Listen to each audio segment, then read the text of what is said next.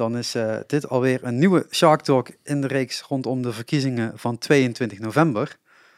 Weer in het zuiden van Limburg, maar vandaag zijn we wel in Maastricht. Ik weet niet, spreek jij plat? Nou, ik kan het wel verstaan. Ik woon hier inmiddels ook alweer uh, bijna tien jaar. Uh, maar om het echt te spreken, dat is nog lastig. kleine woordjes, zinnetjes, hè? enne, dat is een hele belangrijke hier. Uh, maar daar kom je ook al een heel eind mee. Ja, nou, ik kan het helemaal niet. Dus uh, voor mij is het, uh, als ik hier sta, altijd even zo schakelen van ik versta het inderdaad. En dan terugspreken is het toch wel Nederlands. En dan krijg je na twee, drie zinnen, oh, moet ik overschakelen naar het Nederlands? Nee, dat hoeft niet. Maar het, is, het is voor een podcast wel, wel fijn als het gewoon le lekker in het Nederlands is, denk ik. Terwijl ik denk, het zal ook, zeker ook wel een markt zijn voor Limburgse podcast. Um, maar dan verstaat niet iedereen het. En ja, ondertitelen in de podcast gaat toch vrij lastig, uh, kan ik je vertellen. Nee, ja, we, ik zei, begon gisteren de podcast met een prachtig uitzicht over Gulpen. Um, ja, nee, dit zijn gewoon huizen. Dus voor de mensen die meekijken, uh, aan die kant staan een paar huizen. Maar we zitten wel in een prachtig gebouw. Uh, want dit is het nieuwe gemeentehuis ja. van Maastricht. Moza Forum, uh, dus het, het, oude stadhuis op de markt, kan je eigenlijk wel zien liggen hier vanuit de raadzaal. Uh, en hier worden de vergaderingen gehouden voor de gemeenteraad van Maastricht. En hier werken ook alle ambtenaren. Dus het centrum van de lokale democratie. Heel fijn. Nou, mensen hebben dus nu al een beetje jouw stem gehoord. Maar misschien inderdaad wel goed om jezelf even voor te stellen. Dan hebben de mensen in ieder geval een beetje gevoel bij uh, wie vandaag aan tafel zitten. Want ja, het staat natuurlijk mooi in de titel. Dus iedereen heeft dat wel kunnen zien. Um, maar laten we gewoon even met een int korte introductie beginnen. Ja, dan goed. hebben de meeste mensen een gevoel erbij. Oké, okay. uh, mijn naam is Martin van Rooij. Ik ben uh, hier in Maastricht lijsttrekker gemeenteraadslid voor Moed. Fractievoorzitter moet ik zeggen. Um, dat doen we al een paar jaar. En sinds kort uh, ben ik ook lijstduwer voor LEF. In het dagelijks leven ben ik uh, zelfstandig ondernemer op het gebied van innovatie. Ik werk nu veel in de food tech, dus dat is heel leuk om te doen. Um, ik ben voor de studie naar Maastricht gekomen, maar werk hier dus ook alweer een paar jaar. En ja, wat wil je weten? Alles, en dat doen we in deze podcast, dus dat komt helemaal goed uit volgens mij. Uh, laten we beginnen. Je zegt, je, je bent naar Maastricht gekomen om te studeren. Welke ja. studie heb je dan gedaan? Nou, uh, ik ben begonnen in Groningen. Oké, okay. we dachten, met, je uh, uithoek. ja, precies. internationale betrekkingen. omdat ik op die leeftijd, ik was net 17 toen ik daar op kamers ging, wilde ik de wereld begrijpen. en dan is internationale betrekkingen een hele mooie studie. maar ik zal heel eerlijk zijn, ik heb veel geleerd daar, niet zoveel op academisch gebied. Um, ik was gewoon uh, van het studentenleven aan het genieten. Um, dat heeft me ook naar Maastricht uh, gebracht, omdat internationale betrekkingen toch wel erg abstract kan zijn. En deze faculteit Sociale Wetenschappen hier biedt European Studies aan. Dat is ook een generalistische studie waarbij je een probleem van meerdere kanten leert benaderen. En dat vond ik erg leuk. Um, daar heb ik lang over gedaan veel extra curriculaire activiteiten ondernomen. Uh, studentenpolitiek, uh, verenigingen, uh, sporten, veel vrijwilligerswerk en stages gedaan in Brussel en elders in het buitenland. Even wachten op de sirenes. Nee, dit dit, we gaan mensen sowieso horen, want ik hoor het ook. we zitten gewoon in de stad, de stad is ja. levendig. dus dat hoort er gewoon bij. Totdat we daar crieu horen, dan stoppen we wel. Dat Zo. is gewoon iets met auteursrecht.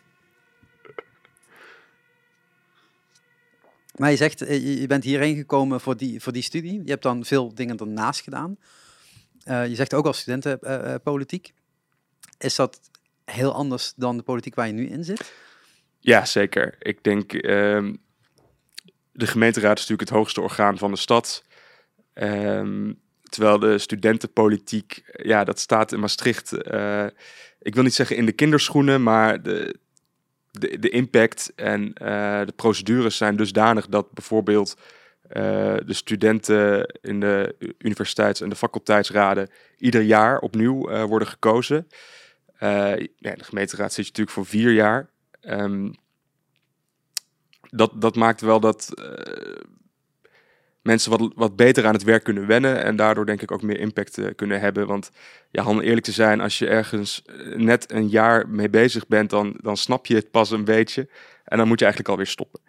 Um, dus ja, de gemeenteraad is anders. Het, het- de belangen zijn misschien wat groter. De universiteit is ook een beetje een wereldje op zich soms. Mhm. Eh, Wel heel internationaal hier. Maastricht is de meest internationale universiteit van Nederland. Eh, volgens mij is meer dan de helft van de studenten eh, niet uit Nederland afkomstig.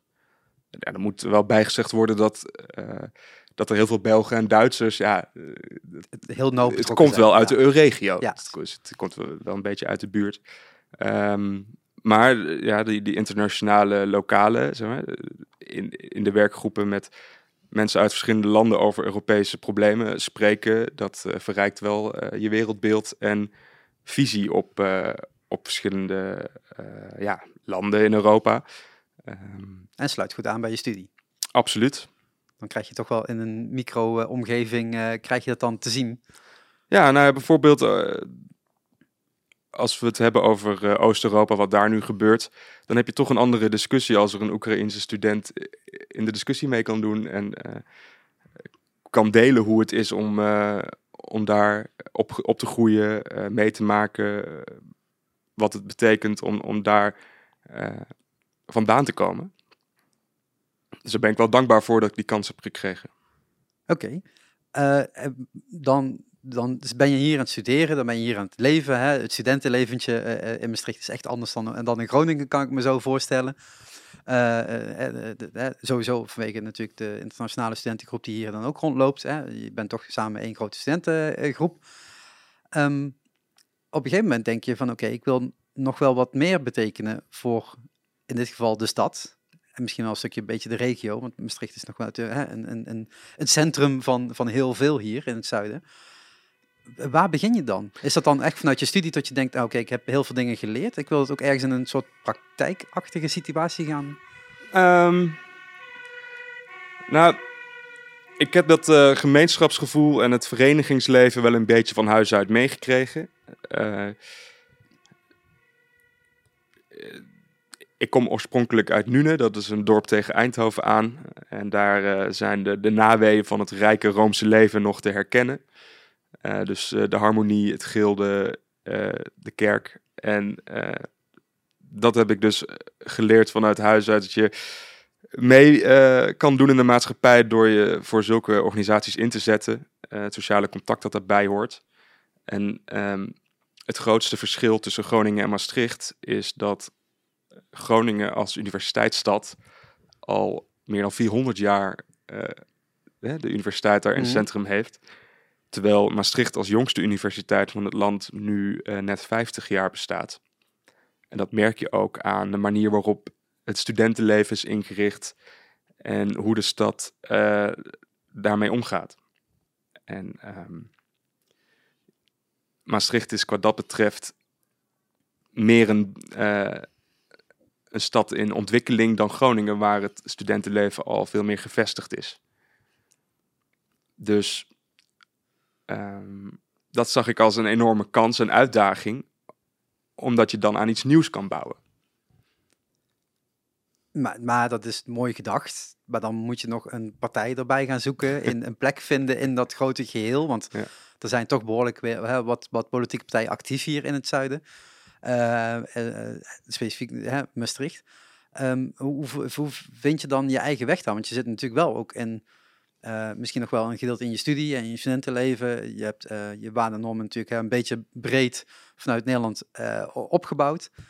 Ja, het is, het, is en blijft toch wel Maastricht. Het ons kent ons natuurlijk, is natuurlijk in het Limburgse heel erg sterk aanwezig. Hoe vind je dan daar je, daar je plek?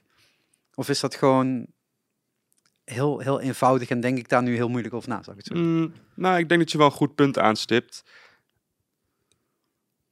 Als een student hier naar Maastricht komt, dan weet diegene niet beter dan hoe de stad er op dat moment uitziet.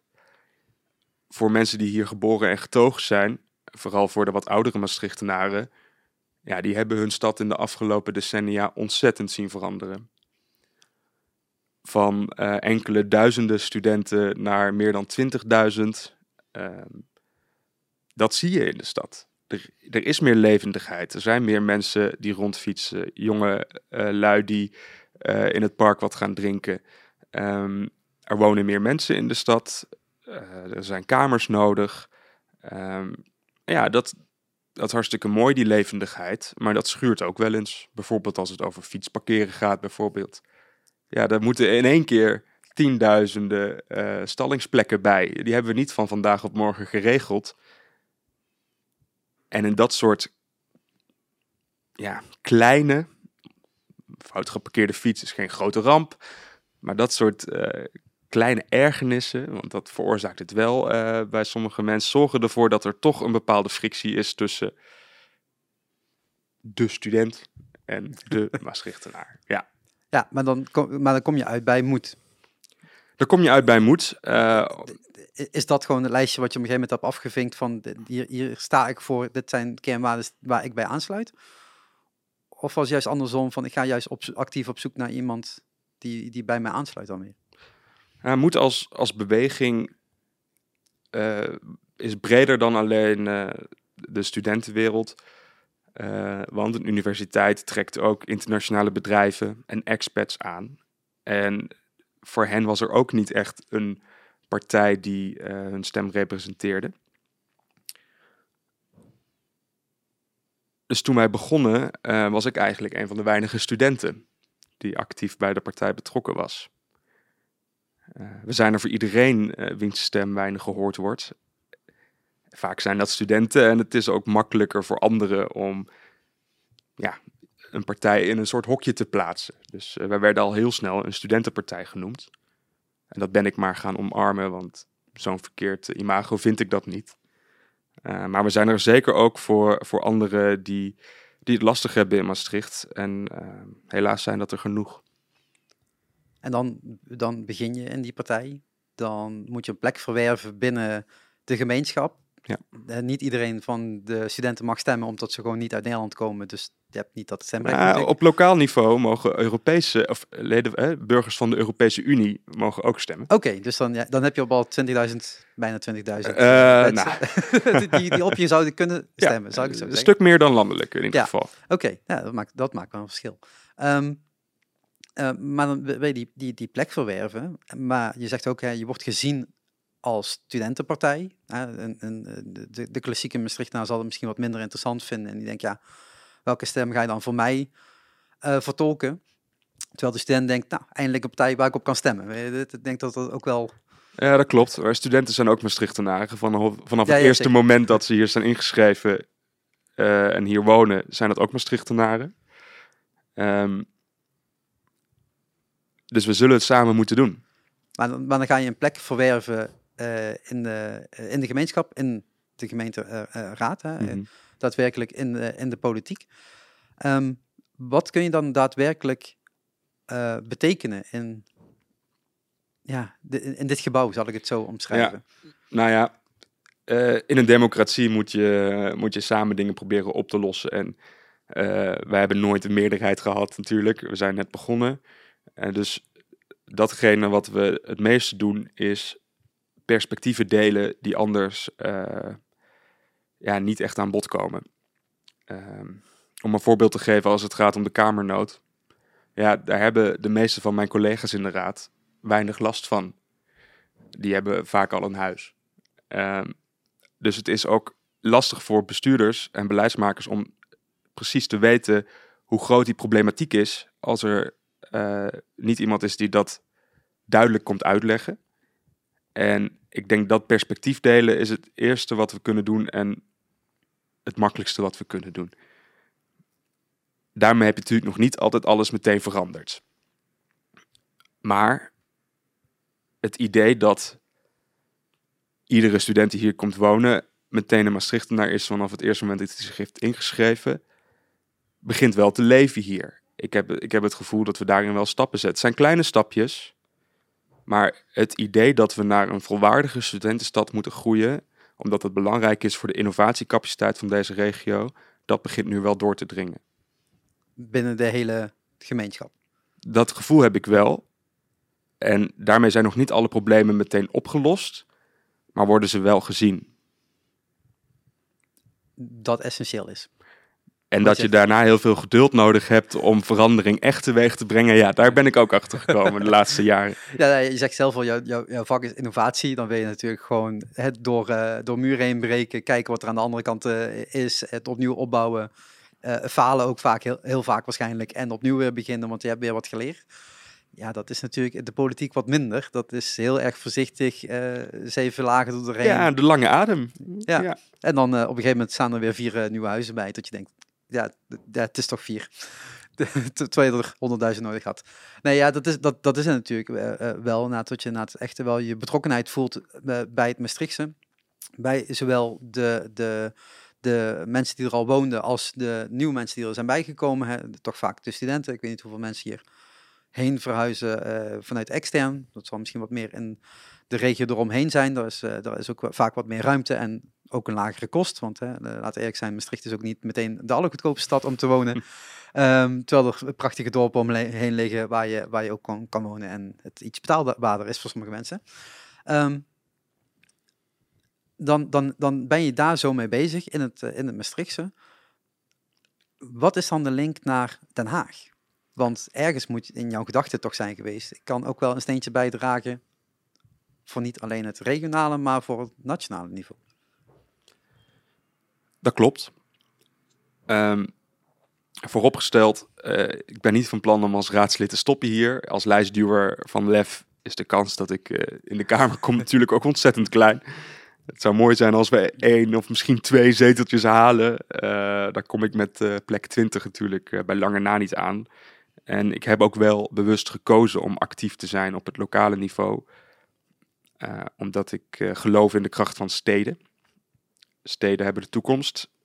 Eh, over een aantal jaar woont 90% van de wereldbevolking in een stad. En hoe wij onze steden gaan besturen, dat gaat bepalen hoe wij als mensheid gaan ontwikkelen. En de afgelopen tijd heb ik als raadslid gemerkt dat steden dat niet alleen kunnen en dat daar het Rijk ook voor nodig is.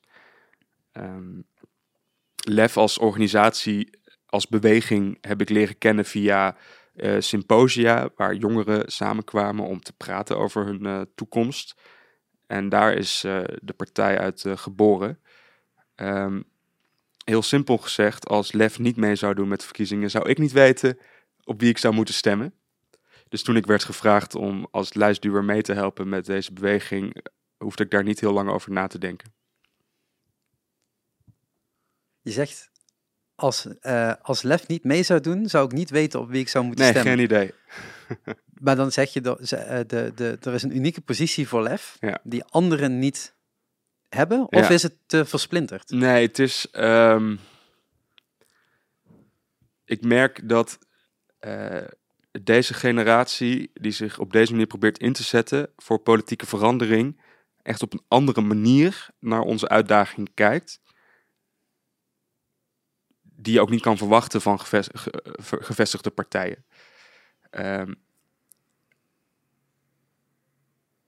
de, de transitie waar we, waar we in zitten, en dat zijn er meerdere, eh, die vereisen een, een toekomstvisie eh, die, die op langere termijn eh, houdbaar is dan de veelal kortere termijn waar politici en de Kamer nu mee bezig is.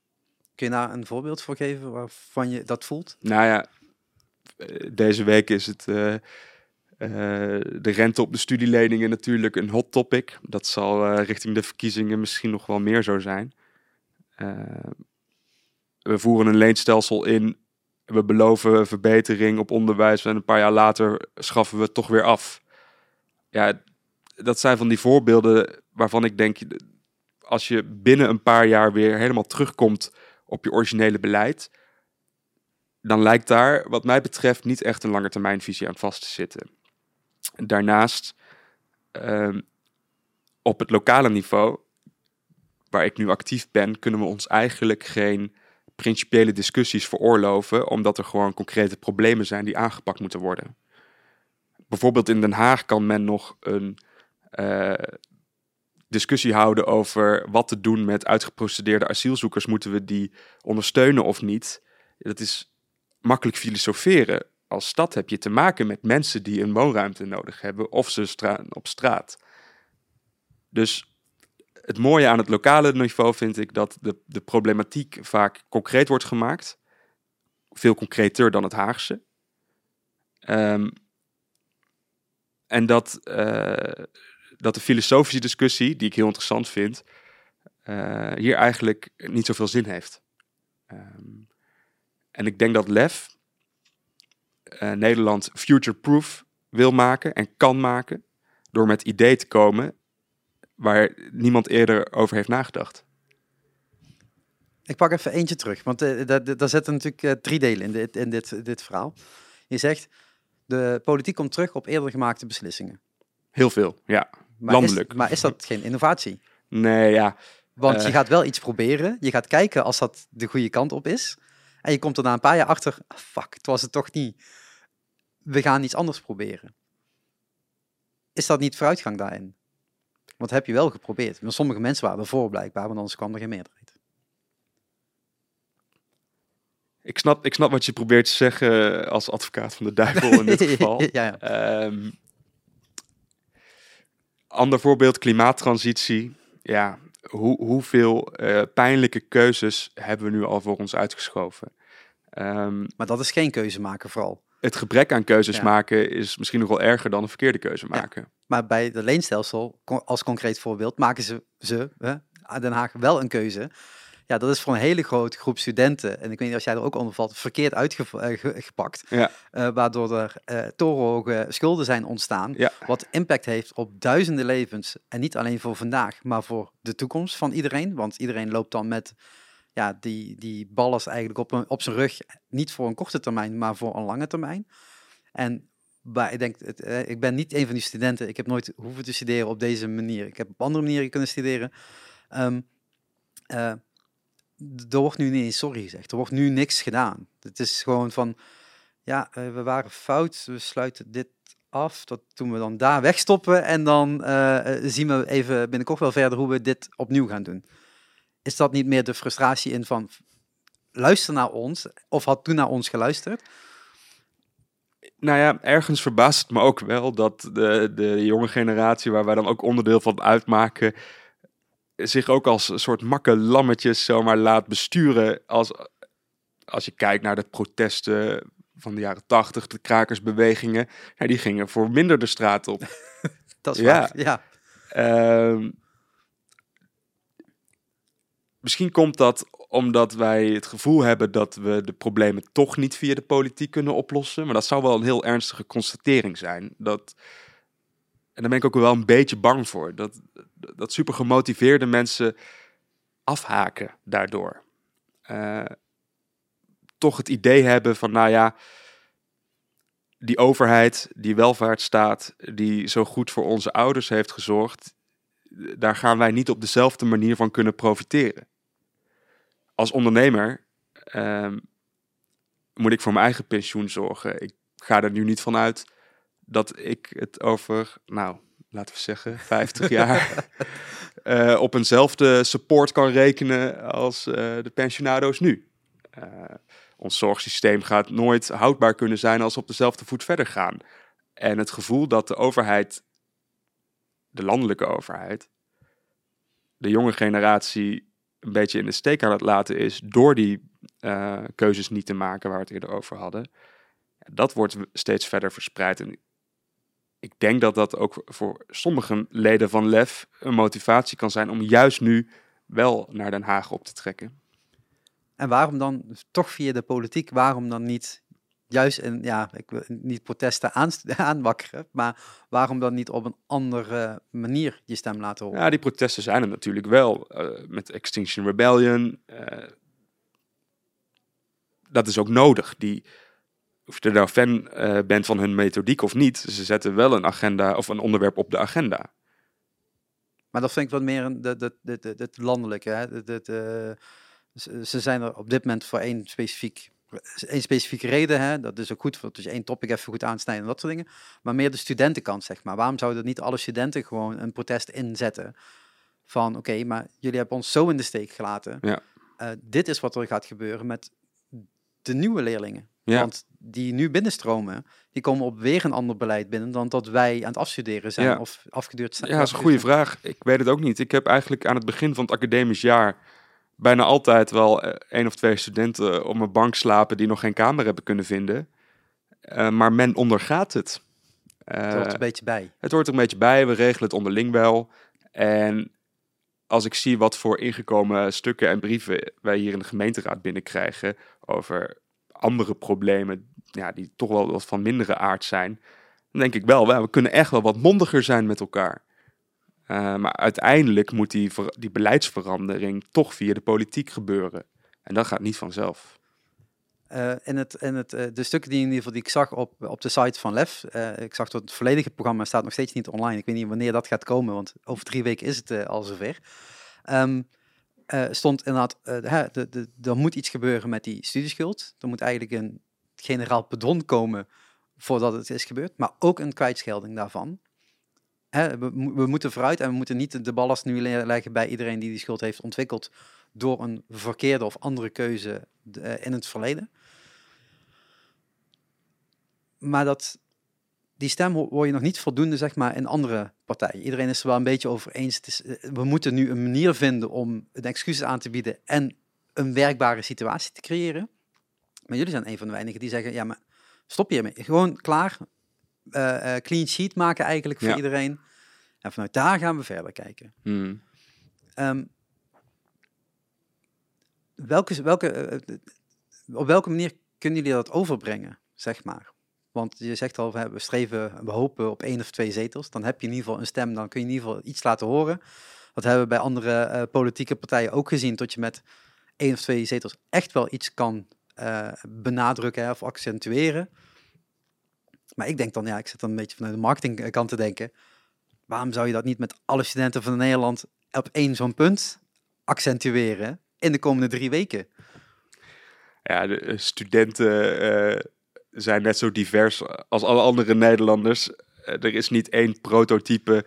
Er is ook niet één WhatsApp-groepje waar we met z'n allen in zitten. Oh, ja, ik, ik ligt er buiten. Ik denk, ja, misschien is dat... Zelfs in Maastricht zijn er zoveel verschillende subculturen. En eh, je hebt traditionele verenigingen en ontzettend eh, moderne bewegingen. En die, dat zijn allemaal studenten. Ehm, maar die kunnen ook hier vijf of zes jaar studeren zonder echt met elkaar in aanraking te zijn gekomen. Dus het is makkelijk gezegd, de student. Maar de student bestaat niet, eh, zou, eh, zou ik zeggen. Ehm, dus echt verenigd is die ook niet. Maar dat komt misschien ook omdat er ja, weinig ehm, gevoel is om, om daar echt samen over op te trekken. Ik kan het niet zo goed plaatsen. Ik denk, de- ja, de, de, er zijn wel tal van verschillende organisaties, jongerenbewegingen, studentenvakbonden, die hier hard over aan de bel trekken. Het lijkt niet echt aan te komen hoe groot de stress is onder jongeren, hoe slecht het gaat met de mentale gezondheid. eh, dat mensen geen huis kunnen vinden, dan is zo'n studieschuld het zoveelste probleem dat daarbij komt. Dat je denkt van ja, van al die dingen waar we mee zitten, eh, heeft dat dan nu de prioriteit? Maar het is de optelsom die het leven voor jonge mensen niet altijd heel eh, leuk maakt. En dan is het wel logisch om er één zo'n dingetje uit te pikken. Want ja, kijk, een studieschuld van 50.000 euro of meer, dat is helemaal niet raar. Maar dat hangt wel als een molensteen om iemands nek, vaak. voor bijna de rest van je leven. Want dat, dat gaat jarenlang door. En dat even afbetalen, ja, ik weet niet hoeveel mensen er een salaris hebben dat ze even 50k kunnen missen. Dat zullen er niet zoveel zijn. Eh, zelfs als je wel langer gestudeerd hebt, zal dat nog steeds een langere tijd kosten om dat eh, eh, daarvan af te komen. En tot je, het, een van jullie, van jullie speerpunten is ook eigenlijk de rust terugbrengen in de samenleving. In plaats van dat we alleen maar vooruit, vooruit, vooruit willen. Gewoon even wat kalmer, even wat een stap, niet meteen een stap terug doen, maar wel een stap op de plaats eigenlijk. Hmm. Ja, daar is dit natuurlijk wel een onderdeel van. Voor het feit dat je de mensen de ruimte geeft om te kunnen leven, de ruimte geeft om eh, te ontdekken wat ze eigenlijk willen doen. Ja. In plaats van dat je eigenlijk meteen naar je studie aan de slag moet, want je moet die schuld gaan afbetalen, want anders kun je Nou, helemaal geen toekomst meer opbouwen. Eh, na je studie aan de slag, er zijn er heel veel die niet gaan studeren in de eerste plaats. Of, eh, kijk, ik, ik ging naar Groningen op en daar moet je op kamers.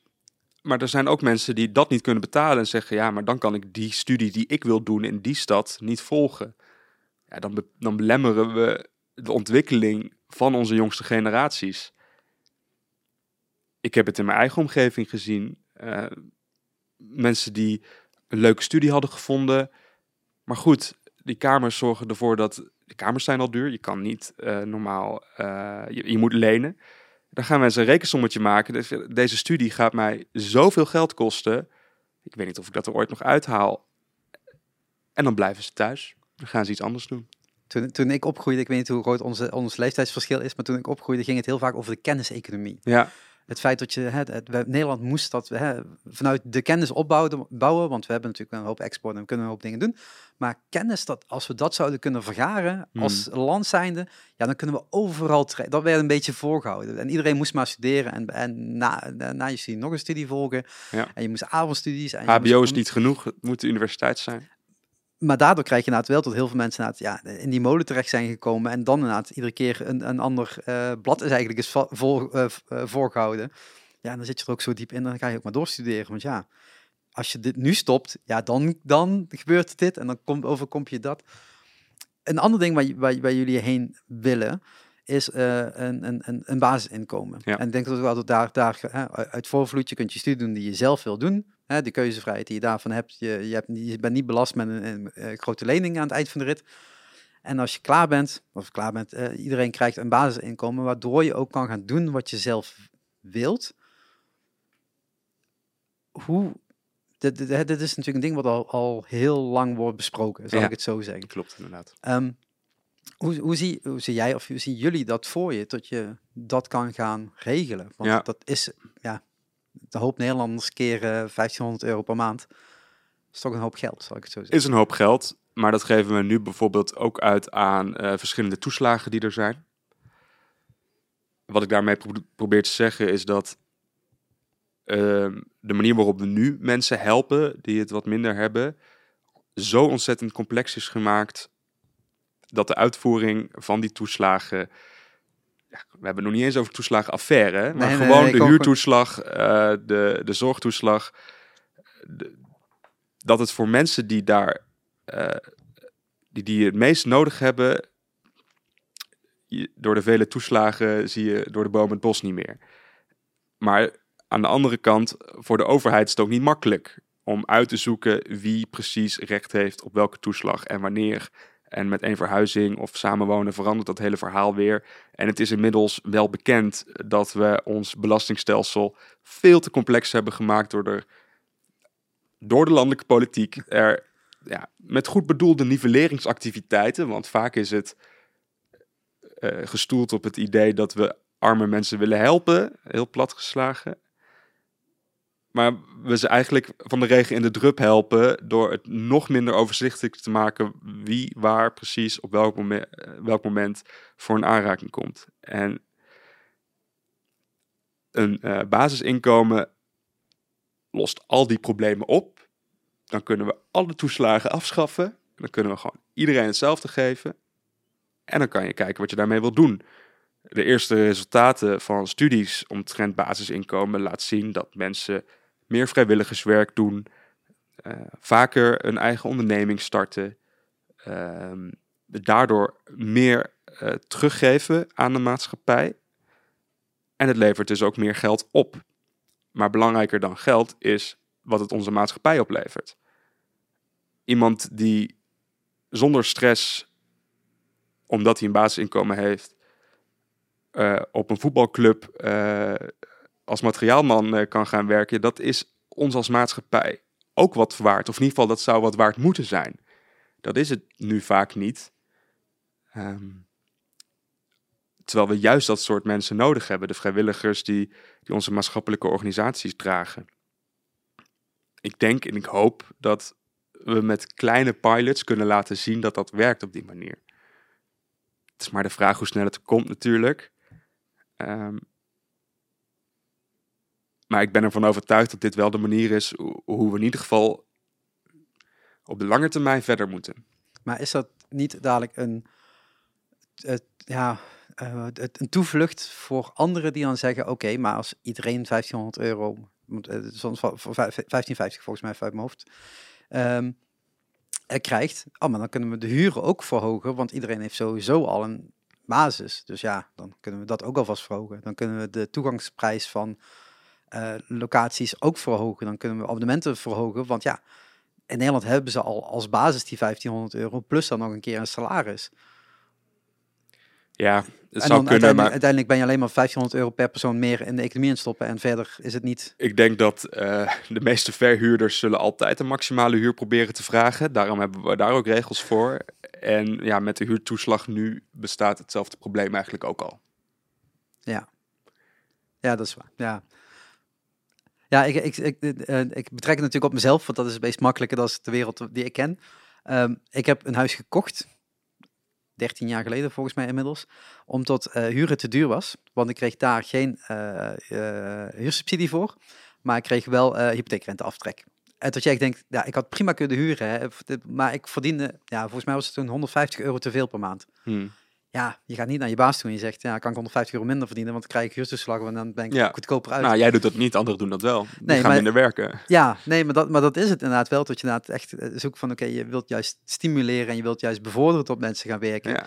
Ehm, en je maakt het juist duurder om te gaan werken. Dus ja, dan, het, het is natuurlijk een heel lastige eh, ding. En voor mij was dat toen makkelijk praten. Tot ik nog echt een, eh, net voor de echte bubbel eh, en, en crisis eigenlijk, ehm, een huis kon kopen. Dat huis was echt niet, niet duur, want eh, als eenling een huis kopen überhaupt was In Limburg kon nog wel. ja, dat, ja, maar daarbuiten hoef ik niks te proberen. Weet je. Dan, dan, dan klop je aan bij een bank en dan zegt de bank, nou, als je dat voor een tonnetje kan doen, dan, dan go for it. Ja. En je, ja, de meeste huizen zijn, wat is het, 2,5 tot 3,5 ton. Dus ja, dan moet je al iets heel, eh, ehm, iets heel gunstig, gunstig vinden. Nou, ik woon in een dorp, dus dan, dat, dat scheelt gewoon al eh, tientallen duizenden euro's. Ehm, maar dan merk je inderdaad wel inderdaad van tot de keuze daarin in gemaakt worden van oké, stel je zou nu gewoon allemaal 1500 euro krijgen, dan kunnen heel veel mensen een huis betalen. Gewoon de, de basisinfrastructuur. Tuurlijk, op het moment dat je naar Amsterdam wilt, ja, dan kom je met 1500 euro nog steeds niet uit, zal ik het zo zeggen. Maar dat is dan een keuze aan de inwoner Ja. om te zeggen van ja, ga ik dan daarbij werken en hoeveel erbij werken, zodat ik in Amsterdam kan wonen. Dat je denkt, ja, je kunt ook buiten Amsterdam gaan wonen. En dan pak je de trein als er een openbaar mogelijkheid is. Ehm, maar dat is natuurlijk inderdaad wel het, het, het, het, het, het, hetgene van, het is een heel mooi streven. En je zegt al, eigenlijk doen we het al, alleen noemen we het dan anders. En verzamelen we het in één potje in plaats van, ja, hoeveel verschillende stelsels hebben we nu? Tot- tot, tot, tot één iemand, zeg maar, zeven, acht verschillende. Nou, dat is Eh. voor die belastingdienst een stuk makkelijker in te regelen, eh, lijkt me. Maar, maar is dat dan niet heel... Ik, ik, ik had het er gisteren ook over. Je je hebt natuurlijk niet de mogelijkheid om te zeggen, oké, we stoppen nu met alles wat we doen en morgen doen we het anders.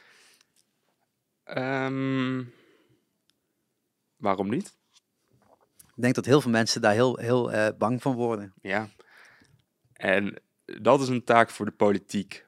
Om mensen niet bang te maken over de verandering die nodig is, maar om mensen met vertrouwen de toekomst tegemoet te laten zien. En dat kan je alleen maar doen door de positieve kant te belichten, eh, met concrete cijfers te komen, het liefst evidence-based. Dus er zijn tal van studies gaande rondom het basisinkomensprincipe. Niet alleen in Nederland, ook daarbuiten. Als straks alle wetenschappelijke literatuur aangeeft van nou, het is en goedkoper in de uitvoering. Mensen worden er gelukkiger van en ze doen meer mee in de maatschappij. Er zijn zoveel voordelen. Ja, dan kan ik me eigenlijk niet voorstellen waarom er nog eh, zoveel politici zouden zijn die daar zo terughoudend in zijn. Behalve dan als het echt alleen maar gaat om de eigen schaapjes op het droge. Nou, het is misschien wel een pijnlijke conclusie. Ja, maar dat is wel realiteit, denk ik, voor een aantal. Toch? Bedoel, dat, zijn Ja, dat, is de politiek. Mensen komen op voor hun eigen belangen. Dus als, als je dat niet zelf gaat doen, is er niemand die zegt: Oh ja, maar misschien moeten we nog wat voor hen regelen. Nee. Nee, dat, dat, ik vind dat ook wel mooi inderdaad, dat je zegt inderdaad van ja, het is inderdaad, het, het, eh, je moet je eigen stem ook laten horen. En soms is die stem heel klein, omdat anderen het eh, eh, overschreeuwen soms ook wel, eh, maar ook gewoon zetelverdeling, zeg maar. Ehm, maar als het er niet is, ja, dan, dan is het, er is niemand inderdaad die aan je denkt. En dat is ook wel heel pijnlijk, want je wilt juist dat, ja, inclusie is daar natuurlijk wel heel belangrijk voor, dat gewoon iedereen kan meedoen. Maar ja, het is wat je zelf in het begin ook al zei, ik zou niet weten op wie ik moet stemmen als. Dus dat is natuurlijk ook wel een, een, een, een, hele lastige. En het is inderdaad wat ik dan weer zeg van ja, hoe zorg je dan voor dat je juist die stem krijgt? Ja, en in een, een politieke partij uh, meegaan, zelf oprichten, een beweging, of in het allerergste geval inderdaad uh, een, een snelweg bezetten, is een stem laten horen. Daar kun je het mee eens zijn of niet, maar dat, dat is natuurlijk een keuze. En dat heb ik ook in, onder andere in deze teksten van, van Shark Talk nu gezet als laatste zinnetje van je hoeft het niet overal mee eens te zijn. Hè? Ook wat, waar wij nu aan het bespreken zijn. Je hoeft het niet eens te zijn met lef op het moment dat je in Maastricht woont. Je hoeft niet eens te zijn met moed. Maar luister naar elkaar. Dat is het allerbelangrijkste natuurlijk. Um, laten, we, laten we nog een andere, andere richting opgaan. Maar ik denk dat dat in ieder geval wel hè, vanuit die studentenkant um, en de woningkant en het leefbaar inkomen. We hebben net ook over een stukje rust gehad. Ook wel echt een belangrijk onder, onderwerp in jullie, uh, in jullie campagne. Gewoon hè, dat, dat tandje terug. Maar jullie wel, willen wel zorgen dat er een leefbare situatie ontstaat voor mensen. Hè, daar gaat in de buitenwereld natuurlijk ongelooflijk veel over. Ja. Ik kan me ook voorstellen dat in Maastricht dat ook wel een, een, een hot topic is. Leefbaarheid is overal. Uh, ja, want wat is leefbaarheid? Dan krijg je een definitievraagstuk. Want wat uh, overlast is voor de een, is een gezellig feestje voor de ander. En wat een bruisende buurt is voor, voor de ene inwoner, is juist ontzettende herrie voor iemand anders. En overlast en uh, leefbaarheid zijn zulke generieke termen dat iemand ze kan zeggen in een zin zonder dat je echt precies weet wat daar nou mee wordt bedoeld. Um, leefbaar, ja.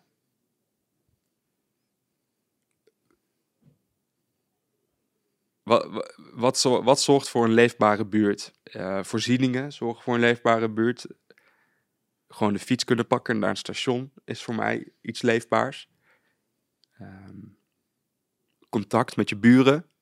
Iemand die goedemorgen zegt als je langs loopt. Dat vind ik leefbaar. Maar vaak gaat het om overlast en um, dat aanpakken. Overlast aanpakken als het over leefbaarheid gaat. En uh, dat, dat vind ik het lastige aan die discussie. Want leefbaarheid is, een, is dus een diffuus begrip. Um, sommige mensen vinden het Vrijthof niet meer leefbaar omdat er te veel evenementen zijn. Anderen vinden dat juist supergezellig. Ja, wanneer doe je het dan goed? Nooit.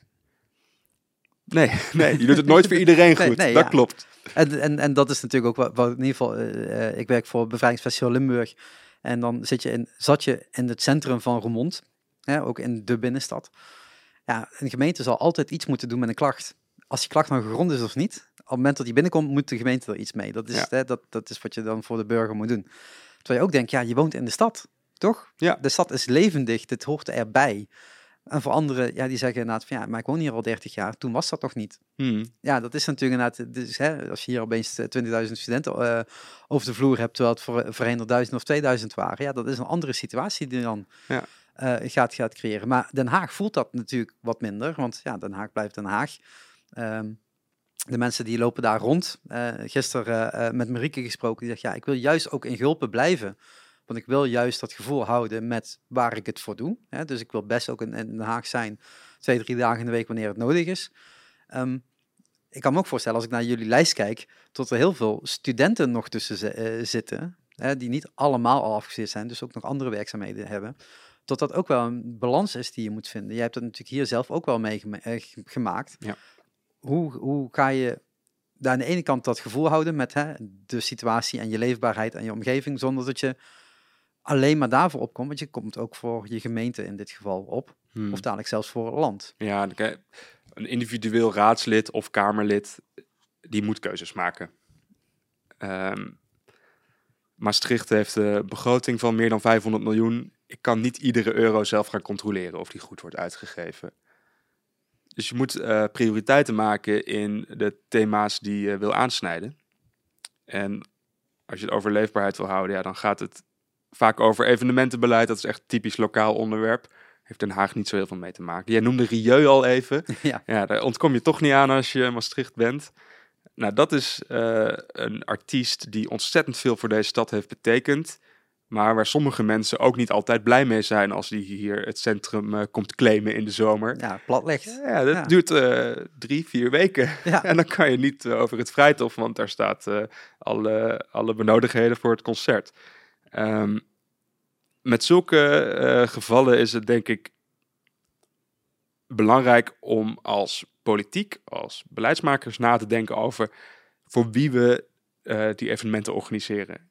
En kijk, de, de ondernemers in de stad, de horeca, ja, die vaagt er natuurlijk wel bij, want we trekken ontzettend veel toeristen van over heel de wereld aan. Vanaf Nieuw-Zeeland tot Mexico, ze komen allemaal eh, naar, naar ons Maastricht. En dat is ongelooflijk mooi om te zien. Ja, we denken altijd dat bij Tomorrowland veel verschillende nationaliteiten staan. Ja, Rieu is uh, wat dat betreft eh, internationaal misschien nog wel bekender. Ja. Ja.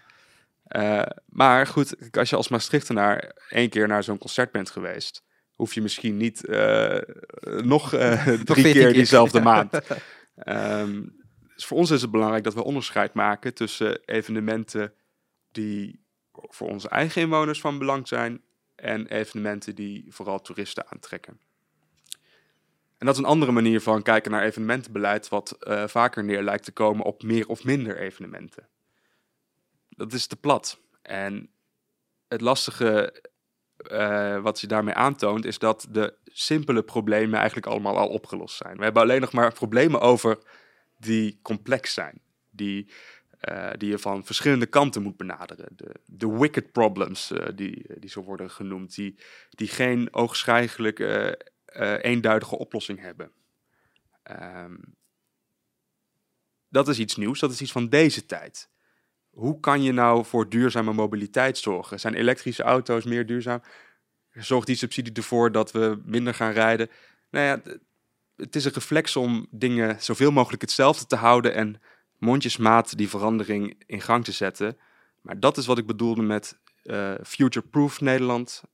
Dat je de keuzes maakt voor de langere termijn. Dat je het ideaalbeeld durft te schetsen voor over 30 jaar. Zo is de politiek niet ingericht. Die leeft van verkiezing tot verkiezing. Ja, en zelfs kofter. Ja. Nu, eh, ja zeker. Ja. Nou ja, kijk, dat is natuurlijk ook wel een link met hetgene wat je natuurlijk in je eigen werk doet. Hè? Het innovatie, het nadenken over wat is die toekomst dan. En je, eh, specifiek zeg je al, dat doe je bij, eh, eh, met, op de opdeling, afdeling food, zeg maar. Ja. Food innovatie is natuurlijk essentieel voor de toekomst van überhaupt de hele wereld. Dat is niet een lokaal probleem, dat is niet een nationaal probleem. Maar voor- Iedereen moet eten. iedereen moet eten en iedereen wil steeds meer eten, want steeds meer mensen hebben geld om te eten, dus hebben steeds meer eten nodig. Ehm, dus op het moment dat je dat eh, over leef- leefbaarheid eh, hebt, heb je natuurlijk ook gewoon over de beschikbaarheid van die dingen die jij zelfs wilt hebben.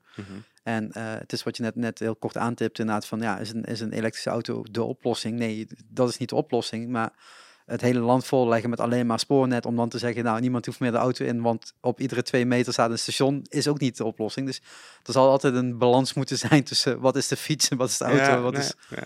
eh, misschien wel toch wel vlie- blijven vliegen. Ehm, als, als je kijkt naar, naar, naar eh, en dan pak ik het even terug op, op jouw eigen expertise, hè, het food eh, onderwerp.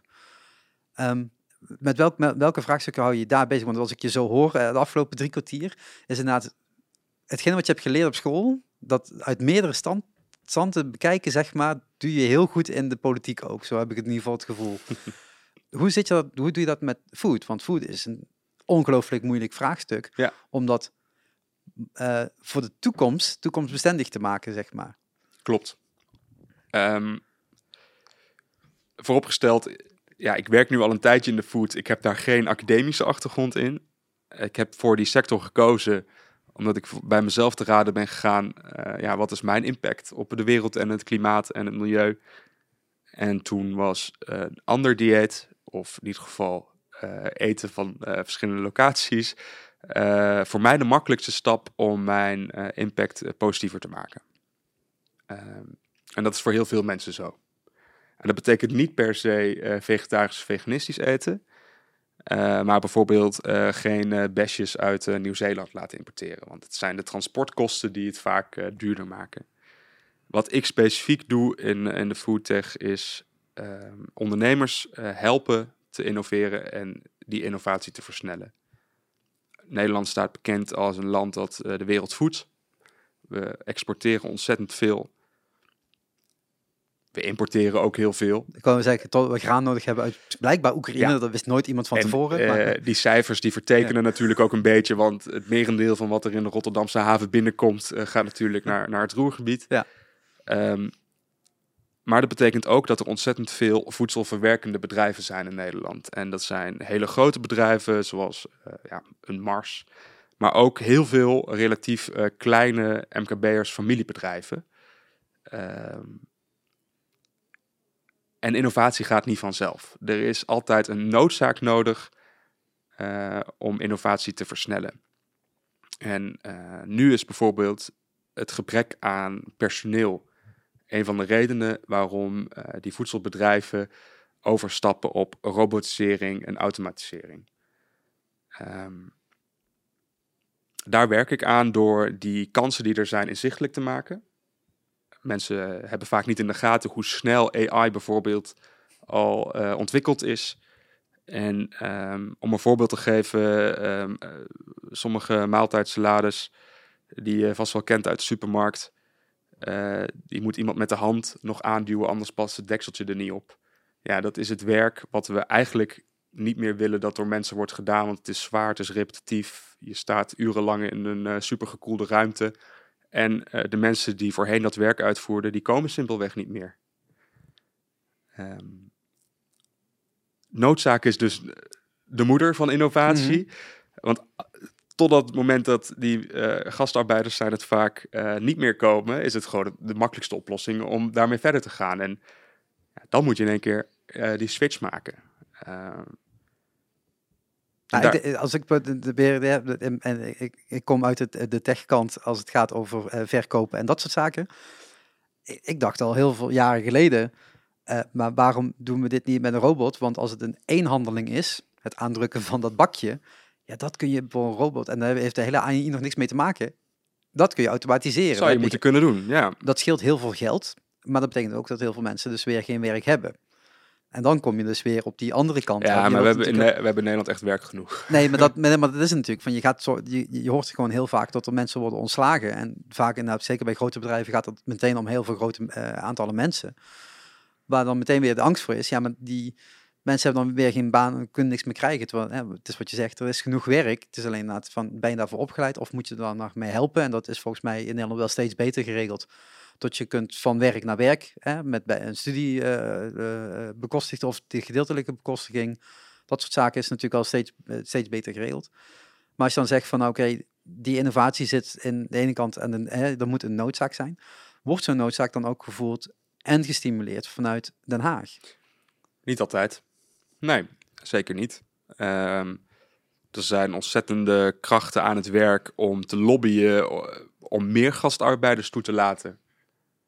Ja, dat is wat op de korte termijn problemen voor de industrie kan oplossen. Terwijl Brexit als voorbeeld ja. nemende, uh, onze, onze vrienden aan de andere kant van het water, die, uh, die gaan ervan uit dat ze minder gastarbeiders uh, kunnen inzetten. Dus daar neemt robotisering wel een vlucht op langere termijn gaat dat ervoor zorgen dat die economie zich sneller moderniseert dan die van ons.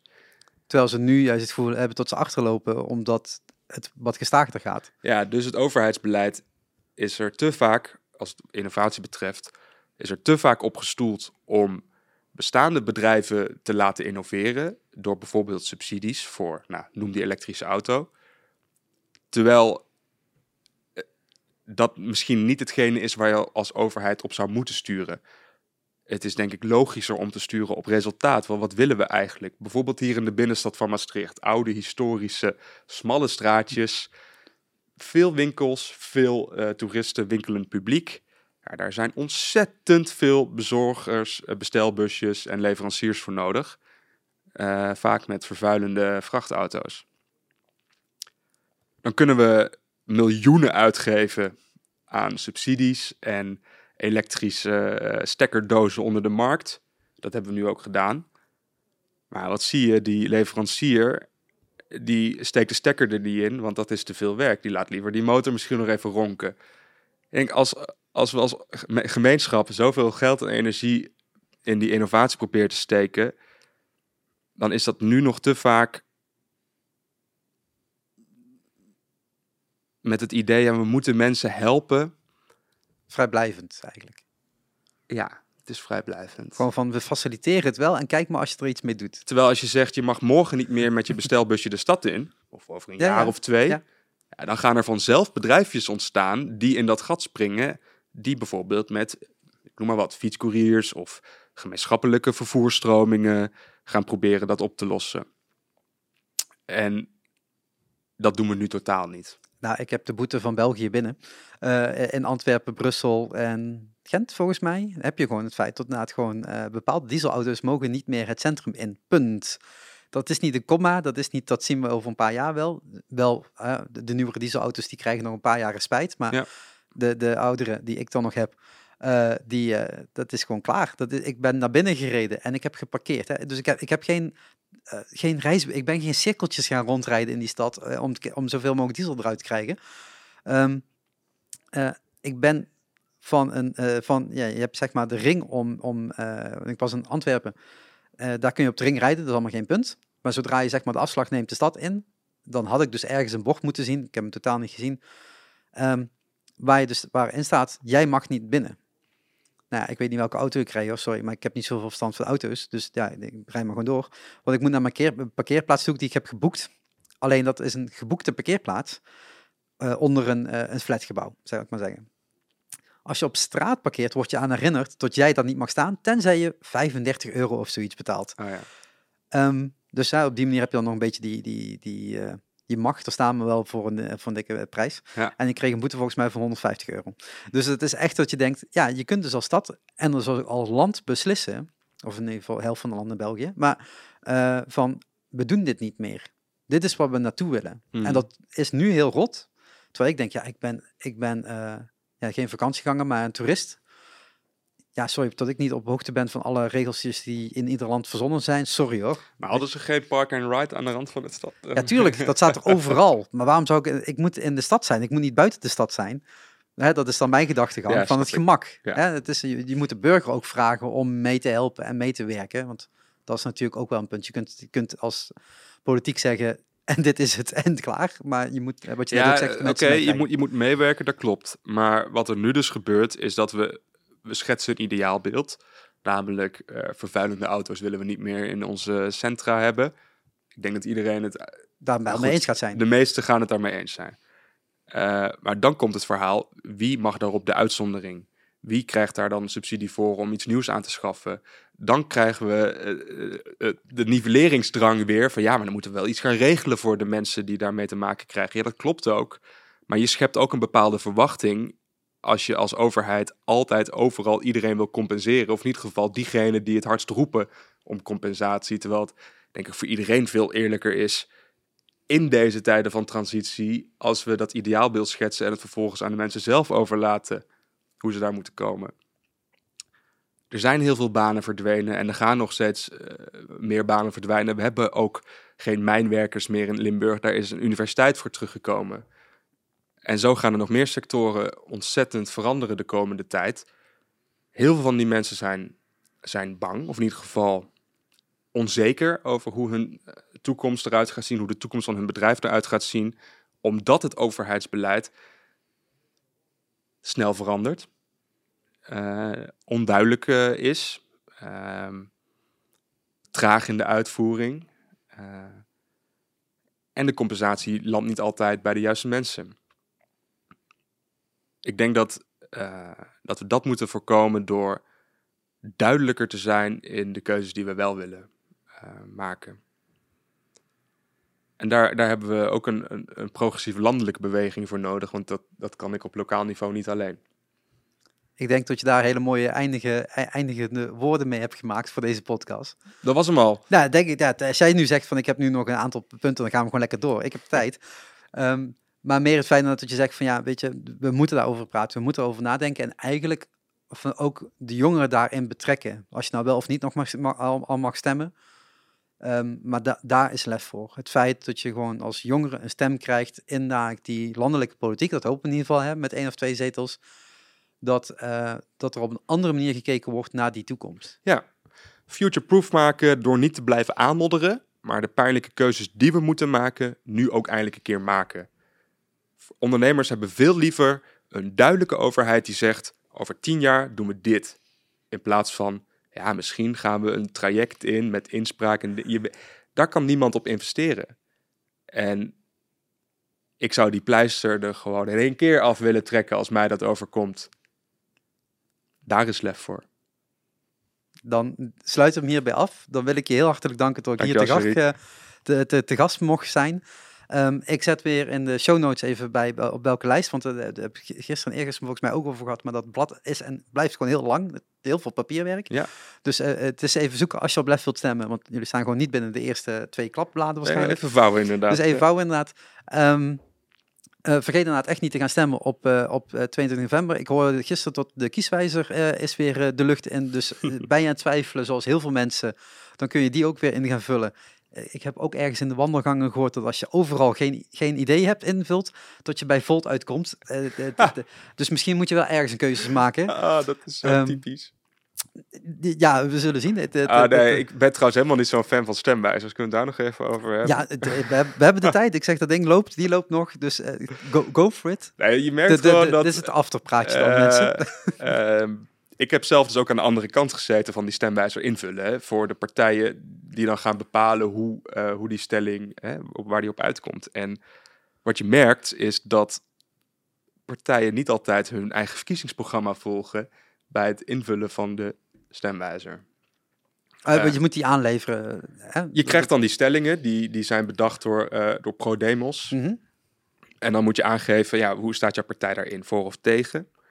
Ehm, dan komt er een uitleg met een dubbele ontkenning of ja maar. Eh, en wat ik heb eh, gemerkt is dat heel veel partijen op zo'n manier die, die, die stemwijzer invullen, dat, dat het soms lijkt alsof ze ervan uitgaan, wat gaan de meeste mensen kiezen? En dan verzinnen wij onze uitleg daarbij. In plaats van, waar staan wij voor als club? Heel slim, zou je dan toch denken? Het is kiezersbedrog, dat snap ik ook nog wel. maar het, feit dat eh, niet iedereen de tijd en de mogelijkheden heeft om van 40 partijen de eh, standpunten na te lopen, te onthouden wat ze na vijf uur leeswerk bij de eerste hadden gelezen, Ja. snap ik ook wel. En dat is natuurlijk wel wat de kieswijzer doet. Het, Ja, het, maar- het vermakkelijke daarin. Ik denk dat belangrijker dan, dan de exacte standpunten van een partij is de manier waarop die partij politiek wil bedrijven. Maar dat is dan weer heel veel luisteren, kijken. Maar dat staat niet in het verkiezingsprogramma. Vaak staat dat niet in het verkiezingsprogramma. Nee, Openheid en transparantie, eerlijk zijn in de keuzes die je maakt.